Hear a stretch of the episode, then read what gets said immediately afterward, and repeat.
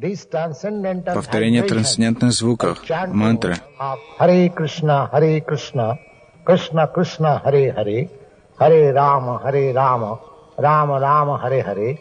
это возвышенный метод возрождения нашего сознания Кришны.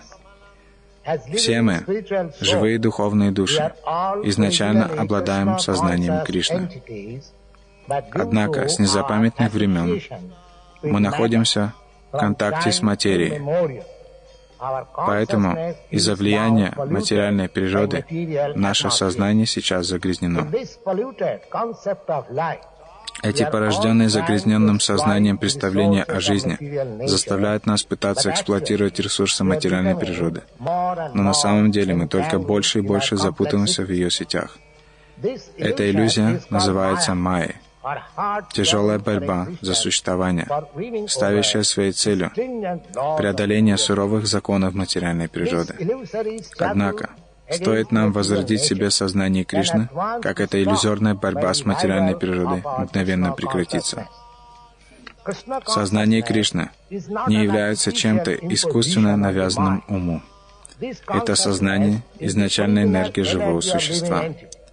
А когда мы слышим трансцендентную вибрацию, это сознание возрождается в нас. В авторитетных источниках рекомендуется именно такой метод самосознания для нынешней эпохи. Мы можем почувствовать и сами на своем опыте, когда мы поем эту махамантру или великую песнь освобождения.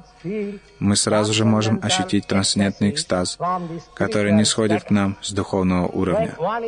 Когда же человек действительно находится на уровне духовного понимания, который превосходит уровень чувств, ума и разума, он пребывает в трансцендентном положении — это пение.